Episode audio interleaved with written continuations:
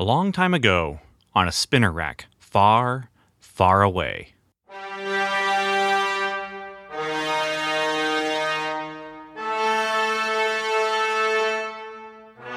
The Comic Book Time Machine presents Marvel's Cosmic Comics, exploring Marvel's licensed sci fi and fantasy during the Star Wars period.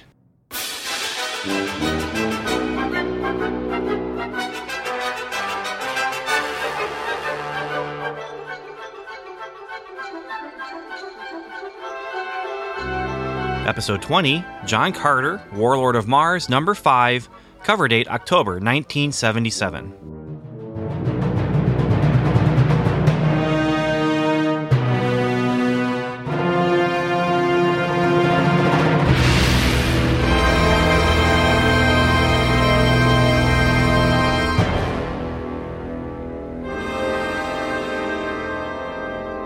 Hello, time travelers, and welcome back to the Comic Book Time Machines feed for Marvel's Cosmic Comics. And just a reminder this is a separate feed from our normal uh, podcast feed.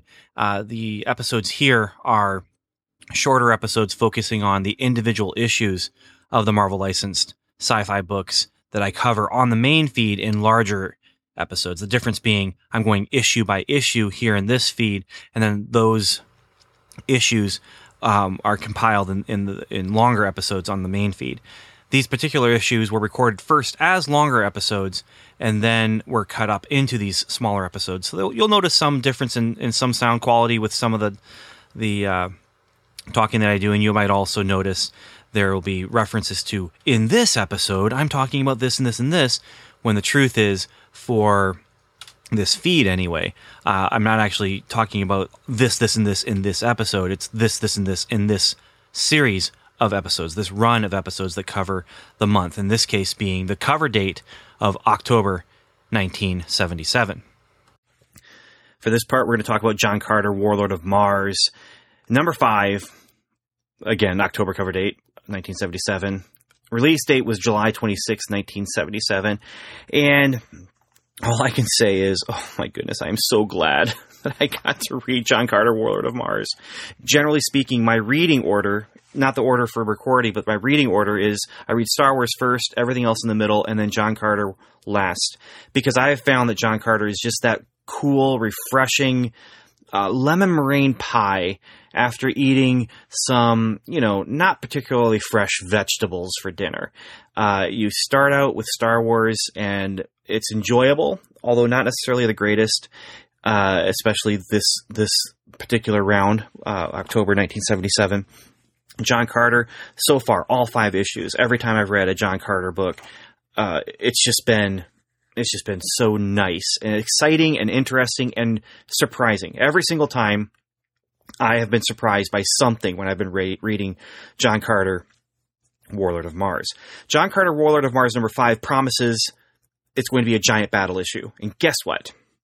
It delivers. It shows Stara-Kan fighting John Carter right there on the cover. Dejah Thoris is watching in the background, a giant floating head. Uh, oh, there's a theme for the covers here. giant floating heads in the background. And then you have uh, someone saying, Stand back! John Carter and Khan must fight to the death. Another theme this is kind of odd. Star Wars and John Carter, Warlord of Mars, they're kind of having some, uh, what, what do you call that? Synchronicity? Um, anyway, uh, it's a, it's a well drawn cover and it, it, draws you in. It's, it's Gil Kane and Pablo Marcos or Marcos who's doing the, the cover here. Um, let's just get right into it here. Uh, let me set the scene for what we're what we're getting into. We start out we're not we're not with John Carter, we're not with Stara-Kan, we're not with Dejah Thoris, we're not with Tars Tarkas, we're not with any of those guys. We actually start out it's it's Friday night or whatever passes for a Friday night on Barsoom, and and it's Friday night. It's at the bar. All the working class men, they're there. They've got their big drinks and they're they're being you know they're they're just having a rowdy time. It's it's Friday night. Everybody's working for the weekend you know? And after a hard day's work, talk starts, you know, going into directions that it sh- probably shouldn't be when you you're tired, but you're you're excitable, you're you've been drinking, and talk goes to politics, as it does. and you have your lefties, you have your righties. They're divided on the issues of the day. And on Barsoom, on that particular day, well, the issue of the day is uh, did John Carter kidnap or kill the princess Dejah Thoris or, or not? Uh, and so the conversation gets gets a little bit louder and and uh, you know one side saying no no John Carter is not guilty. Uh, the other side you know they believe that he's guilty. So a bar fight erupts. Uh, Kantos Kan and Grog are leading the charge in John Carter's defense. And then Dejah Thoris' as a father interrupts. And you remember last issue, he said, you know, he's going to find out what's going on. He's going to find his daughter and he's going to find the people responsible and he's going to hold them responsible, even if it is John Carter. But he needs fighting men to help him on this mission. And he has come to the right place because, well, they're actually already fighting, you know? And so he brings them, they, they go to train everyone Republican and Democrat alike, they are united with that moment. They are united with that purpose. They are just going to put aside their differences and they are going to try and help them find Dejah Thoris. And whoever is responsible, they are going to hold them responsible and give them the consequences deserving their crime. And of course, one side of it, they're doing it and they're out for John Carter's blood, while the other side is doing it because they want to defend him and help him. Because obviously, John Carter cannot be doing what he is accused of, right? And what's he accused of? Attacking cities and, and stealing precious artifacts and fighting his allies and even in some cases, killing them. So we cut to John Carter now, who is attacking cities and stealing precious artifacts and fighting his allies and even in some cases killing them. Remember, he's doing this to bide his time until he can uh, rescue Dejah Thoris. And everything he does, he, he does for her. Everything he, I'm not going to sing. I am holding back. I'm not going to sing. Deep breath in and out. Okay. So, he is in the middle of battle, and when someone attacks with deadly force, he has to defend himself with deadly force in return. He's forced to, and he hates it. So, after he kills someone who was attacking him, he he he determines, he vows that this is not going to happen again. It will not happen again. He will not let it happen again. Uh, actually, what he says is, uh, he has this this moment of of realization where he knows the truth. He says, "I was Stara-Kan's stooge. I did what he ordered me to do." Now, who was Stara-Kan? Just a quick reminder: this is the man that in battle during the first book, Princess of Mars, that John Carter was in. While they were having a battle, they were having a war. John Carter wounded this man and caused him to lose his arm. His arm was replaced by a uh, robotic arm, cyber, cybernetic cyborg arm. And so this man wants revenge on John Carter. And the way he's been taking it out on him is to kidnap Dejah Thoris, hold the whole planet hostage, basically, because they're taking control of the air control- controllers and stuff like that. But then is forcing John Carter to work for him as a as a sky pirate because this is, by the way, not just called "The One Shall Die." This is chapter five of the Air Pirates of Mars, even though they don't mention it. And so, what you have then is Khan saying, "You are going to go on these missions. You are going to fight these people. You are going to steal their most precious artifacts." And basically, he's doing this smear campaign, this really violent, brutal smear campaign, forcing John Carter to smear his own name because he holds the fate of Dejah Thoris. And until Dejah Thoris is safe, John Carter is forced to do this. And unfortunately, it has resulted in a few deaths. So he goes on to say, In the past, I was no one's fool. I fought for what I believed in. I swore then and there that Khan would own me no more. So he's on the big flying pirate ship. He goes to kill Stara-Kan. He's not even in his quarters. So then uh, he looks at the logbook, sees some coordinates, steals a flying ship, flying lifeboat kind of thing, to go and find Stara-Kan. Well, the coordinates take him to this huge, huge base. It's almost like a small city of buildings and skyscrapers and stuff inside a dead volcano. And now it is enemy fortress infiltration time. A giant, nasty spider gets in the way? No. No, that's not going to stop John Carter from his mission. He runs away before the spider can do anything, which was a little bit disappointing. He get caught on the web and he just cut himself out and runs away. We don't have time for this, though. We don't have time to fight spiders. We have to get m- moving. Uh, a maze of buildings in his way. Is that going to stop him? No, he's going to go to the tallest one. And then he's going to start, he jumps up the building and he, he does this telepathic thing that I actually, I, I can't remember if I realized, if I knew this or not that he had that power, but he's, he's trying to find Stara-Kan's exact location using this kind of telepathy thing and he swings down. He is going to take Stara-Kan down. Now, he gets there just in time to hear Stara-Kan remind one of his lackeys, "Don't forget, I left my my arm buried in helium, not in the element helium, but in the city of helium." And thank you for reminding me of that Stara-Kan because I'd forgotten about your arm. Apparently, that's going to be a plot point coming up. There is something else coming up that I also needed to be reminded of, uh, but I'll, I'll, get to that in a second. I completely forgot, just like actually John Carter. So he crashes through the window. Glass is not going to stop him giant spiders, lots of buildings, glass. It's not going to stop him. Where's the giant battle we've been promised? Ah, here it is. He starts punching. He starts kicking. He's swinging his dagger, and he says, "It's you and me, Stara-Kan, face to face, as it was destined to be, one on one, mano a mano." Stara-Kan says, "Well, no, actually not. Remember that collar you're wearing that you've been wearing for the last few issues? It allows me to have control over you."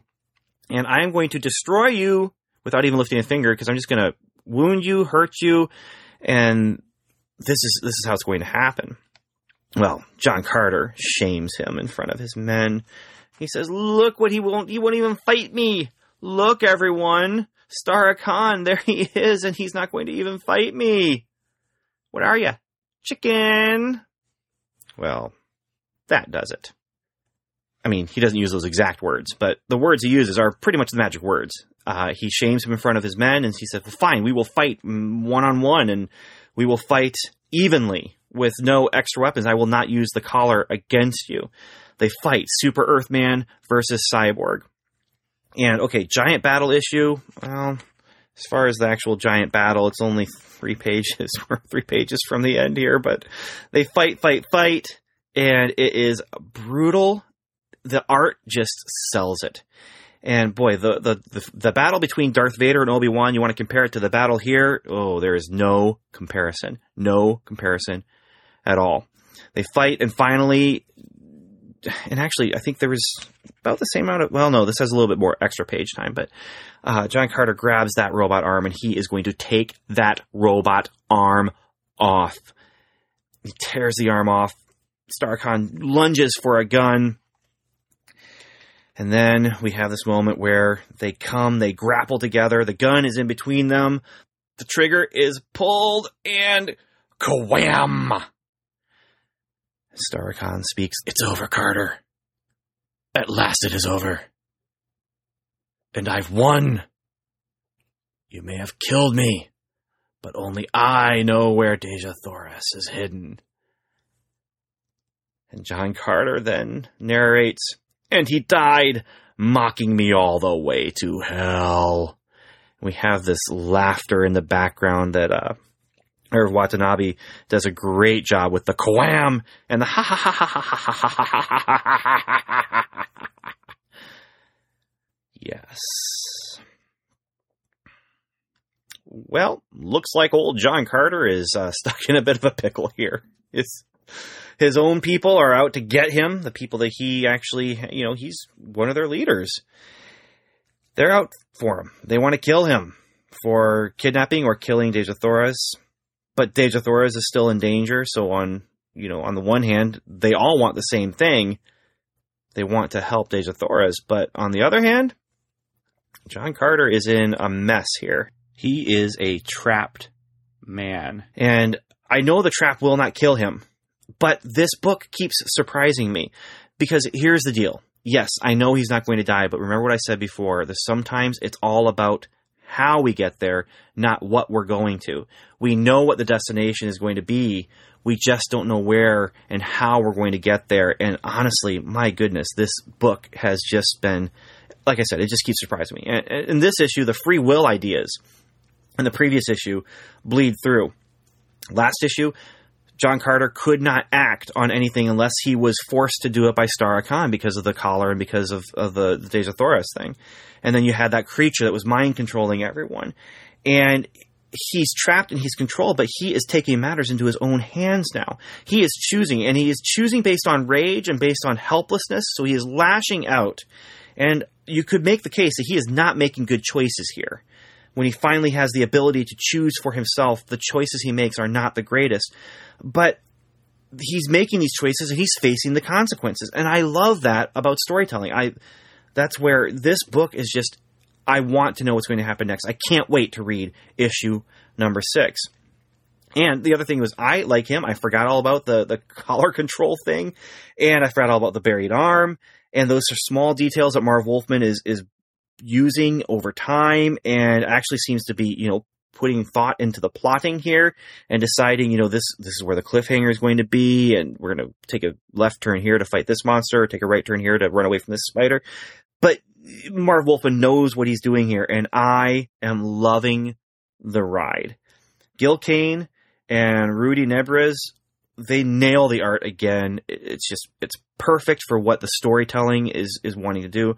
Irv Watanabe he wins for uh, best best lettering of special effects. I'm not sure about you know what is the best special effect this month with uh, but the Coam it's it's a it's up there. I like that.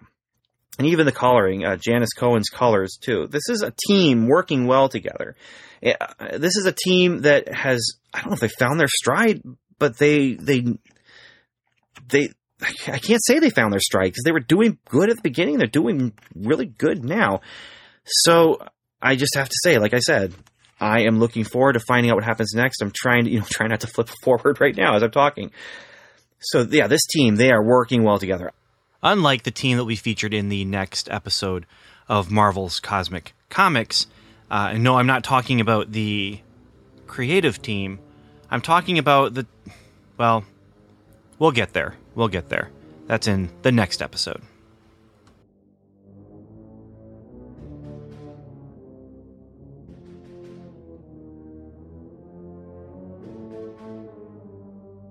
Thanks for listening to the Comic Book Time Machine's Marvel's Cosmic Comics feed.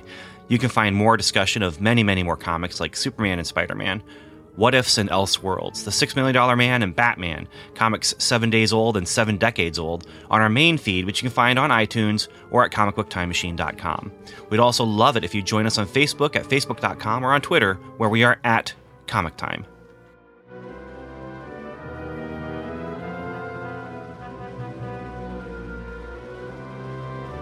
Next episode Godzilla King of the Monsters, issue number three.